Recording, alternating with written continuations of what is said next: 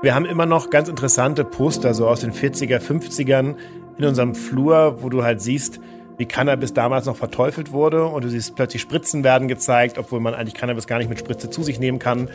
Das ist ein sehr weiter Schritt, den wir gerade tun, von dem Mindset der 40er, 50er, 70er, 80er, wo Cannabis die absolute verbotene Droge war, teilweise auch zu Unrecht negative Aspekte der Pflanze zugeschrieben worden sind, hin jetzt zu einer Öffnung, wo man das erste Mal das Potenzial der Pflanze sieht. Das ist die Stimme von Finn Hensel, wie er sich mit seiner Sanity Group auf eine mögliche Legalisierung des Cannabismarktes vorbereitet. Das hören Sie jetzt. Damit herzlich willkommen zum Tech Briefing, einem The Pioneer Original. Mein Name ist Daniel Fiene und ich begrüße Sie zu Ihrem wöchentlichen Update in Sachen Digitalisierung. Wir haben den ersten Donnerstag im Monat. Es ist tatsächlich schon November und damit ist es Zeit für unsere Startup Edition. Das heißt, Christian Miele ist wieder da und spricht mit seinen Gästen aus der Startup-Szene. Christian Miele ist Investor und zwar als Partner bei eVentures und er ist Präsident des Bundesverbands Deutsche Startups. Er bringt also eine ganz eigene Perspektive auf die Szene mit. Im Frühjahr hatten wir es im Tech Briefing schon einmal berichtet. Für die Sanity Group hat es eine Finanzierungsrunde in Höhe von 20 Millionen Euro gegeben. Das ist die größte Finanzierungsrunde im Bereich Cannabis in Europa. Das sagen zumindest die Gründer Fabian Friede und Finn Hensel. Christian Miele hakt jetzt bei Hensel nach. Wie sehen die Pläne der Synergy Group inzwischen konkret aus? Wie steht es um eine Legalisierung von Cannabis in Deutschland und wie wird sich der Markt entwickeln? Hensel ist kein Unbekannter der Startup-Szene. Er war bei Rocket Internet, hat in diesem Rahmen für den Online-Modehändler The Iconic in Australien gearbeitet, machte sich später auch beim Umzugs-Startup Movinga einen Namen und mit der Senti Group will er mit seinem Partner ein nachhaltiges Unternehmen aufbauen. Was das bedeutet, erklärt er jetzt im Gespräch mit Christian Miele. Lieber Finn, herzlich willkommen im Tech Briefing. Hallo Christian, vielen Dank für, dass ich hier sein darf. Du warst ja tatsächlich vor einigen Monaten auch schon mal ganz kurz bei uns, als du deine Finanzierungsrunde announced hast. Wir möchten heute noch mal ein größeres Stück zu eurem Thema machen. Erzähl doch mal ganz genau, was du machst. Ja, also vor ungefähr eineinhalb Jahren haben mein Mitgründer und ich die Sanity Group gegründet. Und was du dir als Sanity Group vorstellen kannst, ist am Ende ein Unternehmen, was sich dem gesamten Thema Cannabis als Pflanze widmet. Und da gehört sowohl die medizinische Seite zu, wirklich Cannabis als Arzneimittel, aber auch eben im frei verfügbaren Wellbeing-Markt tatsächlich eben Produkte, die heute schon im Markt auch nicht verschrieben werden müssen und da gucken wir, das Beste aus der Handpflanze zu nehmen, um halt Produkte zu bauen. So als Konsument denkt man dann ja erstmal an äh, den, den Görlitzer Park und man dreht sich da einen Joint und raucht den. Aber das hat ja dann nichts damit zu tun. Warum ist das so attraktiv für Investoren? Die Handpflanze hat ja eine 3000 Jahre alte Historie als medizinische Pflanze. Schon im alten Ägypten, im alten China gab es äh, Zeichen dafür, dass Cannabis als Medizin genutzt worden ist. Bis in die 1930er hinein, auch in den USA, in Deutschland, jeder Apotheke war es verfügbar. Und erst dann ist letztendlich eine Art Prohibition gestartet, weswegen das zuerst in den USA und dann weltweit halt als Droge verteufelt und verboten wurde. Und was so spannend für die Investoren ist, ist, dass eben genau diese Phase der Prohibition jetzt in vielen Ländern langsam endet. Man äh, sieht ja auch, die WHO hat vorgeschlagen, dass die UNO im Dezember entscheidet, die Cannabispflanze anders einzuordnen als in der Vergangenheit. Man sieht Kanada legalisiert, die USA äh, Staat für Staat legalisieren.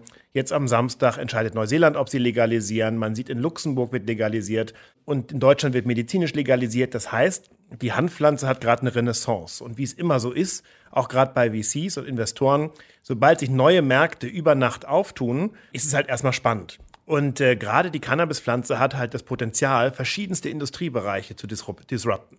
Das eine ist natürlich Medizin, das nächste Thema ist Genussmittel, dann das Thema ähm, Nahrungsergänzungsmittel, das Thema Vitamine, das ganze Thema Wellbeing. Da gibt es unendlich viele Märkte, die eigentlich Cannabis disrupten kann und das macht es so attraktiv. Jetzt hast du gerade bereits angesprochen, dass es in anderen Ländern ein bisschen schneller gegangen ist. USA, Kanada, da haben wir in den letzten Jahren viele große Börsengänge auch gesehen. Wo stehen wir denn gerade in den Vereinigten Staaten und in Kanada? Was passiert da drüben? Also man sieht natürlich, Kanada hat legalisiert komplett ähm, und das wird auch immer weiter. Also am Anfang war ja nur die Blüte legalisiert. Jetzt werden langsam Produkte legalisiert, medizinisch war eh schon legalisiert. Das heißt, Kanada ist wirklich ein Markt, der macht jetzt auch gute Erfahrungen damit und das wird sich einfach stabilisieren. In den USA ist es so ein bisschen Kleinstaaterei. Auf Bundesebene in den USA ist Cannabis noch illegal. Aber vereinzelte Staaten wie zum Beispiel Kalifornien, wie Illinois, äh, wie Arizona haben in, in, der Vergangenheit durch Bevölkerungsabstimmung, aber auch durch lokale Politiker entschieden, Cannabis voll zu legalisieren. Und deswegen hat man so ein bisschen Flickenteppich in den USA. Und die große Frage für die Wahl, die jetzt vor uns steht, Trump versus Joe Biden, ist natürlich, ändert sich was an der Federal Line, also an der Bundeslinie, sobald ein neuer Präsident gewählt ist. Und derzeit, jetzt hat Kamala Harris, die Vizepräsidentin unter Joe Biden, wenn es denn so kommt, schon angekündigt, sie würde Cannabis legalisieren in den USA. Und das wird natürlich den gesamten Markt nochmal millionenweit Kilometer voranbringen.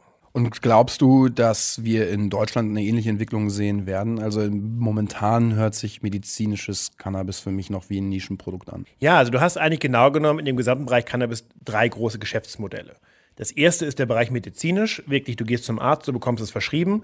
Das machen wir schon mit der Viamed. Das ist eine Tochter der Sanity Group, wo es wirklich Richtung Arzneimittel geht. Das zweite ähm, Thema ist eben der Wellbeing-Bereich. Da geht es einfach nur besseres Schlafen, Entspannung. Also quasi so ein bisschen das neue Afterwork-Bier, aber ein bisschen medizinischer. Und dann der dritte Markt ist der Recreational-Markt.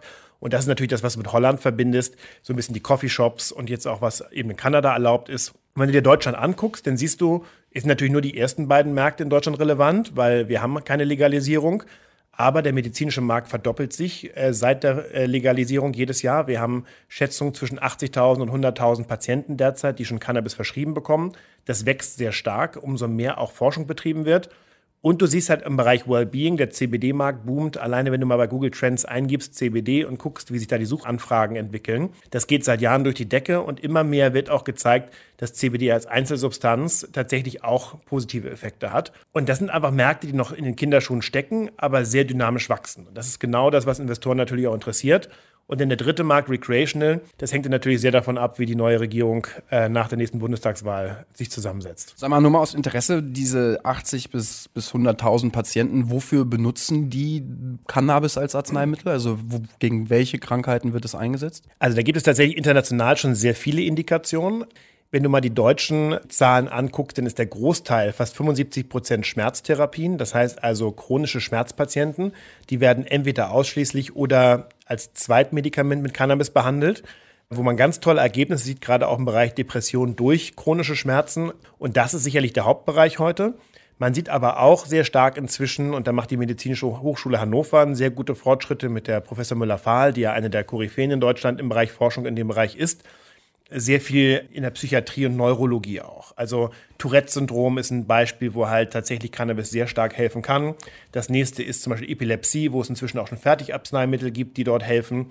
Und tatsächlich auch sehr viele Studien zum Thema Migräne, aber auch andere Dinge, Appetitlosigkeit, gerade im Zusammenhang mit Krebstherapien. Man mehr und mehr sieht, dass die Pflanze tatsächlich ein äh, heute ein Potenzial hat, was wir heute nur in den Anfängen verstehen. Was ich ja in dem Zusammenhang faszinierend finde, ist die Dosierung von äh, Cannabis. Also bei einem Bier, das 0,5 Liter umfasst, da weiß ich, da sind so und so viel Prozent drin und da habe ich eine Ahnung, was das mit mir macht. Wie geht es denn im, im Cannabis-Bereich? Also ich stelle mir den Anbau extrem komplex vor. Also tatsächlich ist es so. Und wir haben uns auch extra entschieden, als Sanity Group nicht in den Anbau zu gehen, weil wir halt glauben, das ist nicht unsere Kernkompetenz. Trotzdem ist es natürlich so, dass der Großteil der verschriebenen Arzneimittel im Bereich Cannabis heute tatsächlich die Blüte ist. Das stellen sich die Leute immer gar nicht so vor. Die denken, ja, da hat man da Kapseln oder man hat halt irgendwelche anderen Dinge, die man dort einnimmt. Nein, es ist tatsächlich die Blüte zum Großteil. Und das ist tatsächlich auch ein Problem, weil Deutschland hat am Ende 2017 mit der Legalisierung von Medizinalcannabis so ein bisschen den zweiten Schritt vor dem ersten gemacht. Sprich, es wurde das Recht vor Gericht anerkannt, dass gewisse Patientengruppen Cannabis nutzen dürfen. Damit wurde das Gesetz quasi ermöglicht. Aber es wurde nicht gesagt, in welcher Form und es wurde nicht gesagt, in welche Arzneimittelrichtung das gehen wird. Und so hast du halt eine Art Sondersituation in Deutschland. Cannabis ist kein Fertigarzneimittel, also ist nicht durch drei klinische Studien gegangen, die am Ende eine Evidenz zeigen, sondern Cannabis in Deutschland kann nur als Rezepturarzneimittel verschrieben werden, wenn es nicht so wie, wie das Epilepsiemittel schon, oder schon zertifiziert ist. Das führt dazu, dass die Hersteller wie wir sehr begrenzt nur innovativ sein können, weil halt die Dosierungsform leider vom Staat vorgegeben ist und die muss die Blüte sein, beziehungsweise muss der Extrakt sein, weil der Apotheker den letzten Schritt machen muss. Und genau das ist meines Erachtens der große Problem im Markt heute. Die Blüte ist schwer dosierbar. Es ist ein Naturarzneimittel. Der THC-TBD-Gehalt variiert nun mal. Deswegen versucht man es halt indoor zu machen, dass man immer die gleichen Umweltfaktoren hat. Wir glauben aber zum Beispiel sehr stark daran, dass der Markt in die Richtung bessere Dosierbarkeit gehen wird. Und wir forschen derzeit an medizinischen Geräten und Dosierformen, die auch einem Rezepturmittel im Arzneimittel erlauben, besser dosiert zu werden, zum Beispiel in Form eines Art Asthma-Sprays. Wie kann ich mir das vorstellen? Also wie, wie können wir denn besser dosieren? Also im, im, im alkoholischen Bereich kennen wir Promilleangaben. Wie, wie würde das denn bei Cannabis funktionieren? Grundsätzlich hast du in der Produktion der Blüte natürlich Schwankungen. Ähm, die dürfen in Deutschland bis zu 10 Prozent betragen. Aber was du natürlich tust mit der Genetik, mit den gleichbleibenden Umweltfaktoren, versuchst du diese Elemente stabil zu halten. Und derzeit in Deutschland das Wichtigste ist der THC-Gehalt und der CBD-Gehalt. Der wird durch Prozentangaben in der Blüte bestimmt. Und anhand dieser Prozentangaben lässt sich ableiten, wie viel Milligramm THC nehme ich jetzt zu mir, wenn ich jetzt ein Gramm Blüte rauche, weil ich ganz genau weiß, von dem ein Gramm Blüte sind 15 Prozent THC, rückgerechnet so und so viel Milligramm, das ist das, was der Arzt verschrieben hat.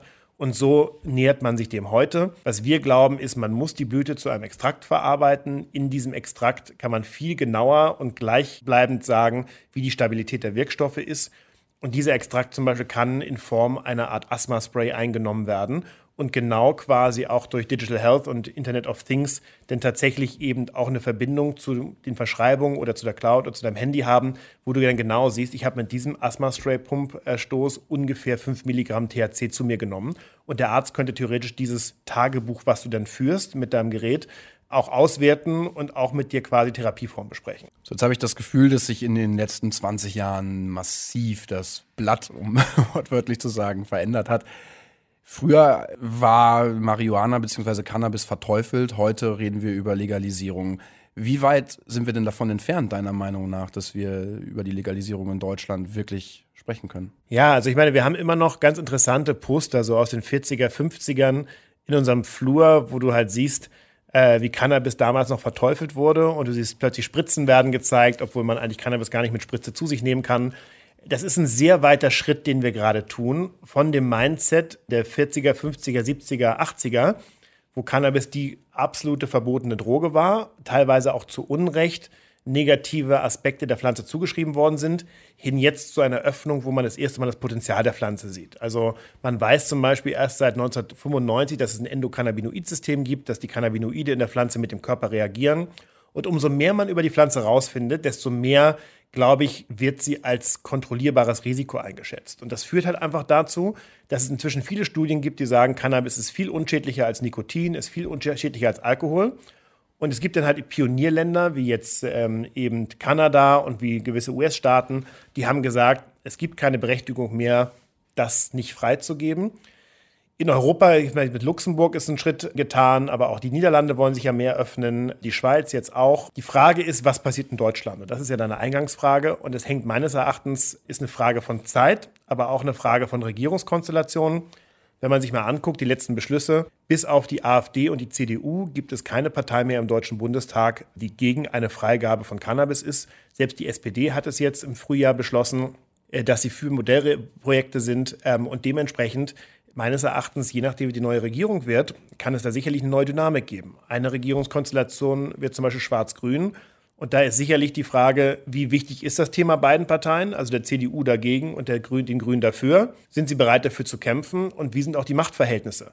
Bei sehr starken Grünen und einer mittelstarken CDU glaube ich, da gibt es definitiv Potenzial. Bei einer sehr starken CDU und weniger starken Grünen kann ich mir gut vorstellen, dass es trotzdem einen großen Schritt nach vorne geht in dem Bereich bei einer Rot-Rot-Grün-Koalition oder einer Jamaika-Koalition bin ich der festen Überzeugung, dass es einen Quantensprung machen wird. Und ich glaube, was wir ja auch aktiv tun, ist, wir reden mit Politikern, um die auch aufzuklären über die Pflanze.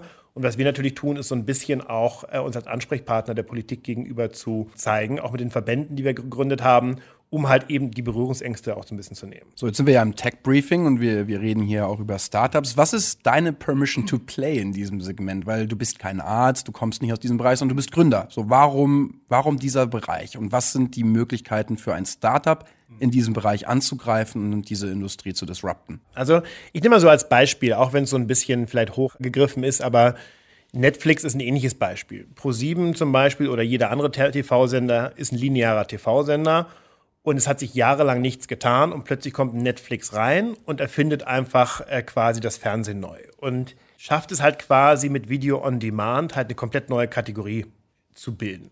Wenn du überlegst, Cannabis ist jetzt nicht genau vergleichbar, aber auch hier hast du halt große Pharmakonzerne, die seit Jahren nach einem ähnlichen Schema arbeiten, Wirkstoffe im Labor entwickeln und so weiter. Du hast auf der anderen Seite Konsumgüterfirmen, die seit Jahren quasi auf ihre Produkte und ihre Marken einzahlen. Und plötzlich kommt eine ganz neue Kategorie an Wirkstoffen oder ähm, Inhaltsstoffen mit Cannabis auf den Markt. Und niemand kennt sich mit aus. Und plötzlich werden die Karten neu gemischt. Und plötzlich hat der Chemiekonzern oder der Pharmakonzern keinen nennenswerten Vorteil im Markt wie ein Startup, was das gleiche macht. Und unser Ziel ist einfach tatsächlich zu sagen, wir wollen die First Mover sein, die das Potenzial der Pflanze in Deutschland und Europa erkennen. Wir wollen schnell innovative Themen auch schaffen, zum Beispiel mit diesem medizinischen Gerät, von dem ich sprach. Das ist genau das. Damit verbinden wir unsere Tech-DNA mit unserem Cannabiswissen mit einem neuen Markt. Und ich glaube, was am Ende auch gute Unternehmer auszeichnet, ist, Marktchancen schnell zu erkennen, schnell zu agieren und das viel schneller, als es ein großes Dickschiff als Konzern kann. Und genau das ist unsere Permission to Play. Und dementsprechend ist die Geschwindigkeit, das Wissen über die Pflanze, die Tatsache, dass wir keine Legacy haben, auf die wir achten müssen, wie vielleicht große Pharmakonzerne und parallel unser Tech Drive, den wir haben, glaube ich, genau das Rezept, was wir halt heute nutzen, um den Markt zu disrupten. Glaubst du denn, dass etablierte Konzerne auch in diesem Bereich vordringen werden? Weil für die wird sich ja dann auch ein großes Marktsegment eröffnen. Auf jeden Fall. Also man hört ja schon seit längerem, dass zum Beispiel Coca-Cola eine Cola mit CBD plant. Man sieht, dass Nestle in Europa Dinge vorbereitet. Also man sieht, dass Anhäuser Busch zum Beispiel in Canopy Growth investiert hat. Das ist der größte kanadische Player. Man sieht in Deutschland, dass die Krombacher Familie in Demikan investiert hat. Das ist der deutsche Anbauer. Das heißt also, das Interesse an Konsumgütern, an dem Thema Cannabis ist da. Aber ich glaube momentan, weil das Thema Cannabis noch, noch so stigmatisiert ist in der Bevölkerung, traut sich noch keiner richtig vor. Und ich glaube, genau diese Zögerlichkeit der großen Konsumgüterunternehmen ist unsere Chance. Weil du siehst ja auch in den USA, Anhäuser Busch hat nicht selber Cannabis gemacht, sondern sie haben in eine Cannabisfirma investiert. Genau gleich wie Krombacher und so weiter und so fort. Sprich, am Ende glaube ich, dass wir in einer sehr spannenden Phase gerade sind und wir sind die Pioniere und am Ende werden die Konsumgüterkonzerne nachziehen. Aber was natürlich unser Ziel ist, dann schon mit unserem Portfolio, mit unserer Lieferkette, mit unserer Expertise und den Marken schon quasi so einen starken Standpunkt im Markt zu haben, dass die halt nicht mehr an uns vorbeikommen. Das bedeutet dann, du wirst dich kaufen lassen von einem von denen? Also unser Ziel ist tatsächlich, und das sage ich nicht nur so daher, wir haben ein langfristiges Ziel mit der Gruppe und Fabi und ich sehen das auch so ein bisschen als Berufung für uns, nachdem wir ja schon viel im Bereich Startups gesehen haben, dass wir jetzt mit unserer eigenen Gründung wirklich ein Thema auch mal die nächsten 10, 15 Jahre machen möchten.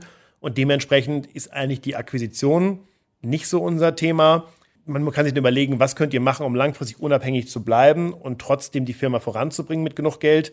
Da kann man dann wahrscheinlich sicherlich irgendwann über ein IPO sprechen oder über alternative Wege, wie wir die Firma finanzieren. Aber tatsächlich der Kauf ähm, der Sanity Group von einem externen Player ist definitiv nicht gerade unsere Variante, über die wir jetzt irgendwie freudig nachdenken. So, letzte Frage. Wenn du die ideale Politik malen könntest für Cannabis, wie würde Deutschland aussehen?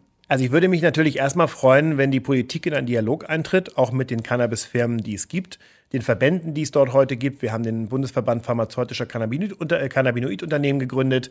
Wir haben da tolle Ansprechpartner und ich würde mir wünschen, dass die Politik tatsächlich eine ordentliche Regulierung für den Bereich findet. Was du momentan siehst, ist, äh, viele in der Politik wagen sich nicht an den Bereich ran. Das sieht man beim Thema CBD. Da geht es immer hin und her zwischen deutschen Behörden, EU, EU-Kommission. Aber niemand geht wirklich nach vorne und sagt, lass uns das mal ordentlich regulieren. Und ich glaube, das ist sicherlich Unsicherheit bei vielen Parteien. Das ist sicherlich auch in gewisser Art und Weise eine Regierungskonstellation, die das im Vertrag gar nicht vorgesehen hatte bisher. Aber ich glaube, genau das muss eben passieren. Vor der nächsten Wahl müssen wir eigentlich aktiv auch mit der Politik ins Gespräch kommen, zu sagen, wie reguliert man ordentlich? Und wie sieht, für mich das aus? Man muss Verschreibung vereinfachen im medizinischen Bereich. Man muss das Potenzial der Pflanze erkennen. Im Wellbeing-Bereich muss man ganz klar ähm, regulatorisch gucken, was geht, was geht nicht, sodass auch die Unternehmen Rechtssicherheit haben. Und im Bereich Recreational, also die freie Verfügbarkeit von Cannabis, sind wir zum Beispiel absolut bereit, als Ansprechpartner für Modellprojekte zu gelten, damit man mal auch gesellschaftlich analysieren kann, was macht das mit einer Gesellschaft. Wir sehen ja in Kanada schon derzeit, dass es gut läuft, gleiches in vielen US-Staaten. Aber ich glaube, auch in Deutschland sind die Modellprojekte das, was in der nächsten Legislaturperiode passieren muss. Und dann würden wir uns halt wünschen, dass daraus die richtigen Schlüsse gezogen werden und die Politik dort keine Scheuklappen hat, weil wir auch glauben, dass die Drogenpolitik, wie sie die letzten 50 Jahre stattgefunden hat, so nicht erfolgreich sein wird. Sehr spannend. Wir bleiben dran und äh, wünschen alles Gute. Vielen Dank fürs Hiersein. Danke, Christian. Kommen wir zu meinen High- und Lowlights der Woche. Mein Highlight der Woche, das ist der Kauf des Münsteraner Startups Flaschenpost durch die Dr. Oetker Gruppe für eine Milliarde Euro. Nur mal so, um das einzuordnen. Als Facebook vor einigen Jahren Instagram kaufte, hat Mark Zuckerberg eine Milliarde Dollar dafür gezahlt. Das sind rund 760 Millionen Euro. Der Oetker-Konzern hatte ja schon zuvor eine Kopie gegründet, nämlich den Durstexpress. Die Frage ist jetzt natürlich, welche Marke bleibt am Markt? Zunächst hieß es, dass beide Marken erst einmal wohl erhalten bleiben. In den meisten Städten sind sowieso nur einer der beiden Anbieter aktiv. Die Überraschung der Woche, Apple hat seine neuen iPhones ja bereits vorgestellt, hat jetzt aber nochmal mit dem legendären Steve Jobs Satz One More Thing zu einem neuen Event in der kommenden Woche eingeladen. Die Einladung kam für viele überraschend. Konkrete Hinweise auf das Thema, die gibt es da auch noch nicht. Was viele erwarten, die Präsentation der ersten Macs, die mit Prozessoren aus eigener Herstellung statt mit Intel-Chips laufen. Apple hatte zuvor ja angekündigt, einen ersten Rechner damit noch in diesem Jahr vorzustellen. Das Update der Woche. Vor Weihnachten könnte es noch neue Regeln für die Mitarbeiterbeteiligung geben. Über die Forderungen aus der Startup-Community konnten Sie hier im Tech-Briefing ja schon hören. Deutsche Startups sehen sich sehr benachteiligt, gerade im internationalen Kampf um die Talente. Was jetzt neu ist, Bundesfinanzminister Olaf Scholz und Wirtschaftsminister Peter Altmaier sind sich wohl einig und die neuen Regeln sollen jetzt wohl auf den Weg gebracht werden. Was ändert sich für die Startups und ihre Mitarbeiter? Es sollen Steuern auf Mitarbeiterbeteiligung künftig erst anfallen, wenn Angestellte ihre Anteile an einem Startup verkaufen. Also etwa im Falle eines Börsengangs oder Exits, dann also, wenn tatsächlich eine äh, finanzielle Rendite entsteht. Bisher war es so, dass die Firmenanteile schon bei der Zuteilung versteuert werden mussten. Äh, geplant ist ein Steuersatz von 25 Prozent. Das ist ganz ähnlich wie bei Aktiengeschäften. Das war's mit der aktuellen Ausgabe des Tech Briefings. Ich würde mich freuen, wenn Sie auch eine Bewertung im Podcast-Verzeichnis von Apple Podcasts hinterlassen. Wenn es Ihnen gefallen hat, würde ich mich über fünf Sterne oder sogar über ein oder zwei Sätze freuen. Denn dann haben auch andere eine bessere Chance, auf diesen Podcast aufmerksam zu werden. Mein Name ist Daniel Fiene und ich freue mich schon auf die neue Ausgabe. Die gibt es dann am kommenden Donnerstag wieder. Dann starten wir weiter gemeinsam in die digitale Zukunft.